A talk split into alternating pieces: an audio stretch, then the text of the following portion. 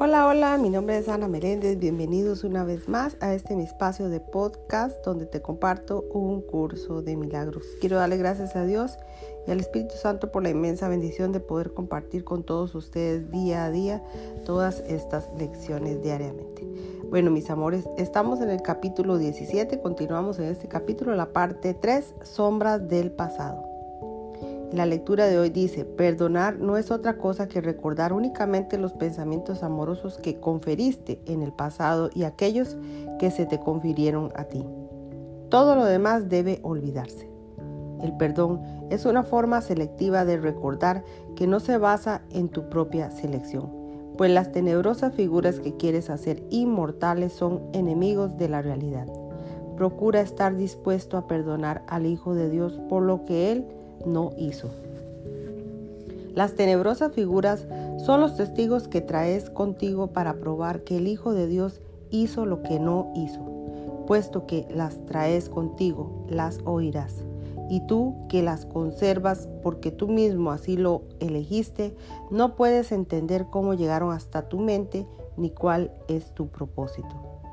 Representan el mal que crees que se te infligió las traes contigo solo para poder devolver mal por mal, con la esperanza de que su testimonio te permita pensar que otro es culpable sin que ello te haga daño a ti. Hablan tan dedicadamente a favor de la separación que nadie que no estuviera obsesionado por perpetuar la separación podrías oírlas te ofrecen las razones por las cuales deberías entablar alianzas no santas a fin de apoyar los objetivos del ego y hacer de tus relaciones testimonios de su poder.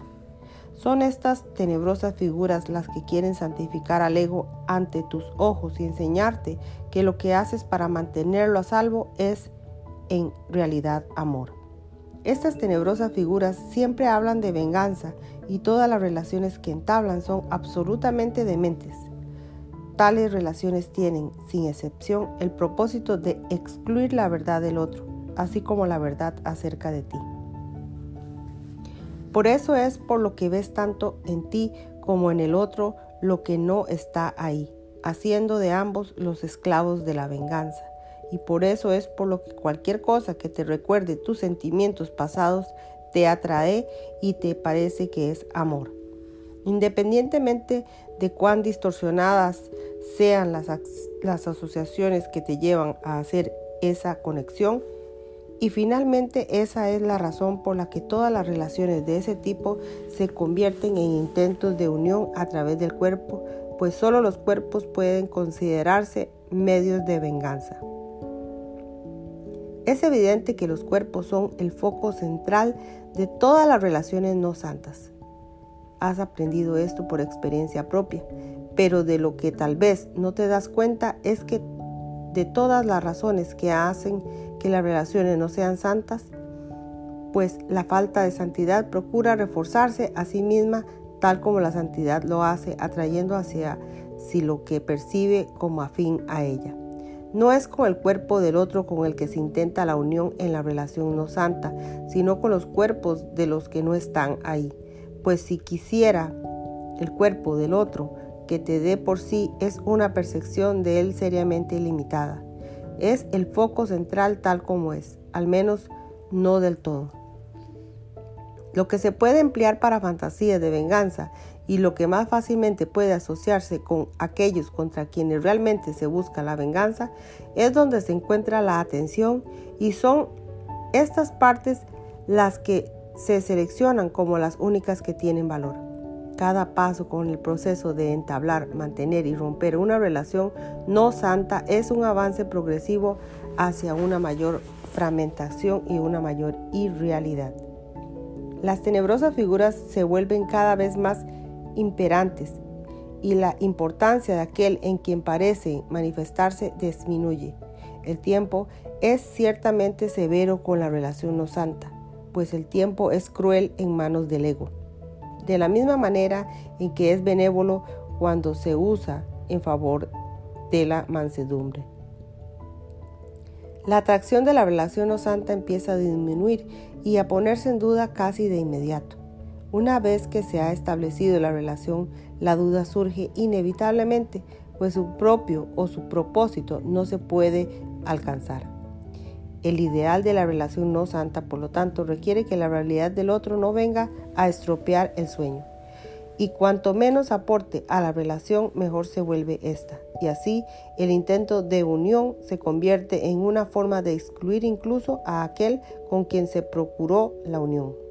Pues la relación se estableció precisamente para excluir de ella y para que la unión fuese con fantasías en la que se goza de una dicha ininterrumpida.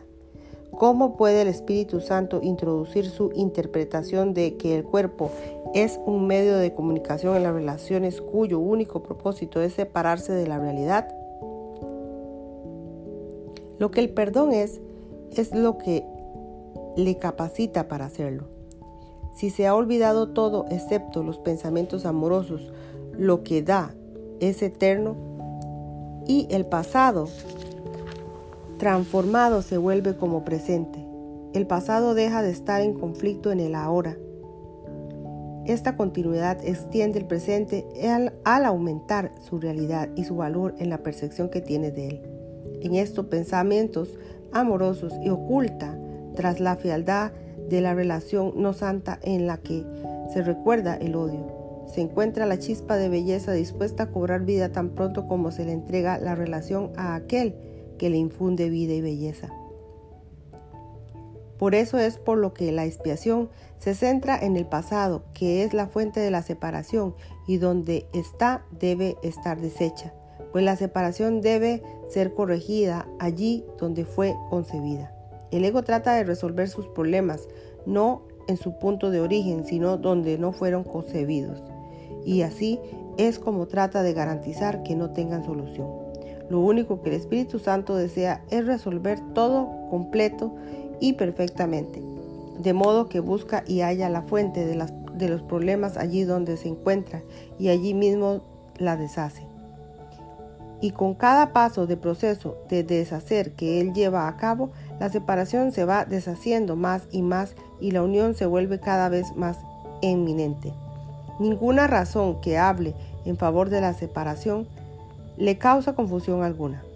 Lo único que percibe de la separación es que tiene que es que tiene que ser deshecha. Permite que él descubra la chispa de belleza que se encuentra oculta en tus relaciones y te la revela. Su belleza te atraerá tanto que no estarás dispuesto a, a perderla de vista nuevamente y dejarás que la chispa transforme la relación de modo que la puedas ver más y más pues la desearás y más y más y aprenderás a buscar y a establecer las condiciones en las que esta belleza se puede ver.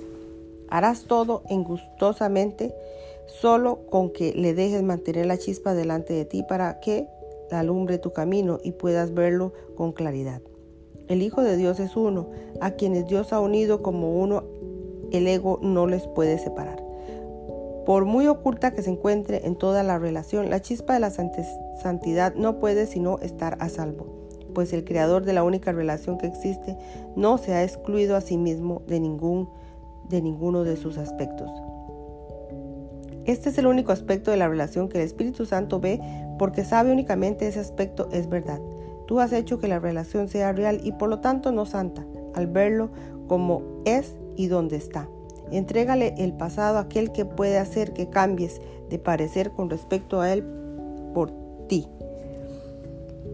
Ah, pero asegúrate, ante que nada, de que te des cuenta cabalmente de lo que has hecho en el pasado representa para ti y por qué. El pasado se convierte en la justificación para entablar una alianza continua y profana con el ego contra el presente, pues el presente es perdón, por lo tanto, las relaciones que la Alianza No Santa patrocina no se perciben ni se experimentan como algo que está ocurriendo ahora. Mas el marco de referencia al que se ocurre para que le dé significado al presente es una ilusión del pasado, en la que se conservan aquellos elementos que se, se ajustan al propósito de la relación no santa y se abandona todos los demás y lo que de esta manera se abandona es toda la verdad que el pasado le pudo ofrecer al presente para dar testimonio de su realidad. lo que se conserva no hace sino dar testimonio de la realidad de los sueños. Sigue estando en tus manos elegir unirte a la verdad o a la ilusión, pero acuerda que elegir una es abandonar la otra. Dotarás de belleza y realidad a las que elijas porque tu elección depende de cuál valoras más.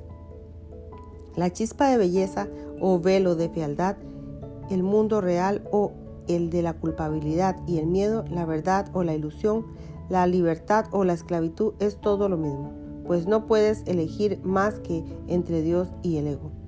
Todo sistema de pensamiento o bien es verdadero o bien falso, y todos sus atributos se derivan naturalmente de lo que es. Únicamente los pensamientos de Dios son verdaderos, y todo lo que se deriva de ellos procede de lo que son. Y es tan, y es tan verdadero como la santa fuente de donde procedieron. Santo hermano mío, quiero formar parte de todas tus relaciones e interponerme entre tus fantasías y tú. Permite que mi relación contigo sea algo real para ti y déjame infundirte realidad a la percepción que tienes de tus hermanos. No fueron creados para que pudieras hacerte daño a través de ellos. Fueron creados para crear junto contigo. Esta es la verdad que quiero interponer entre tu objetivo de, de locura y tú. No te separes de mí ni dejes que el santo propósito de la expiación se pierda de vista en sus sueños de venganza. Las relaciones en las que tales sueños se valoran me incluyen a mí. En el nombre de Dios déjame entrar a formar parte de ellas y brindarte paz para que tú puedas ofrecerme paz a mí. Bueno, mis amores, hasta aquí finaliza la lectura del día de hoy. Que Dios les bendiga hoy, mañana y siempre. Gracias, gracias y nos veremos en una próxima lección. Dios mediante. Bendiciones.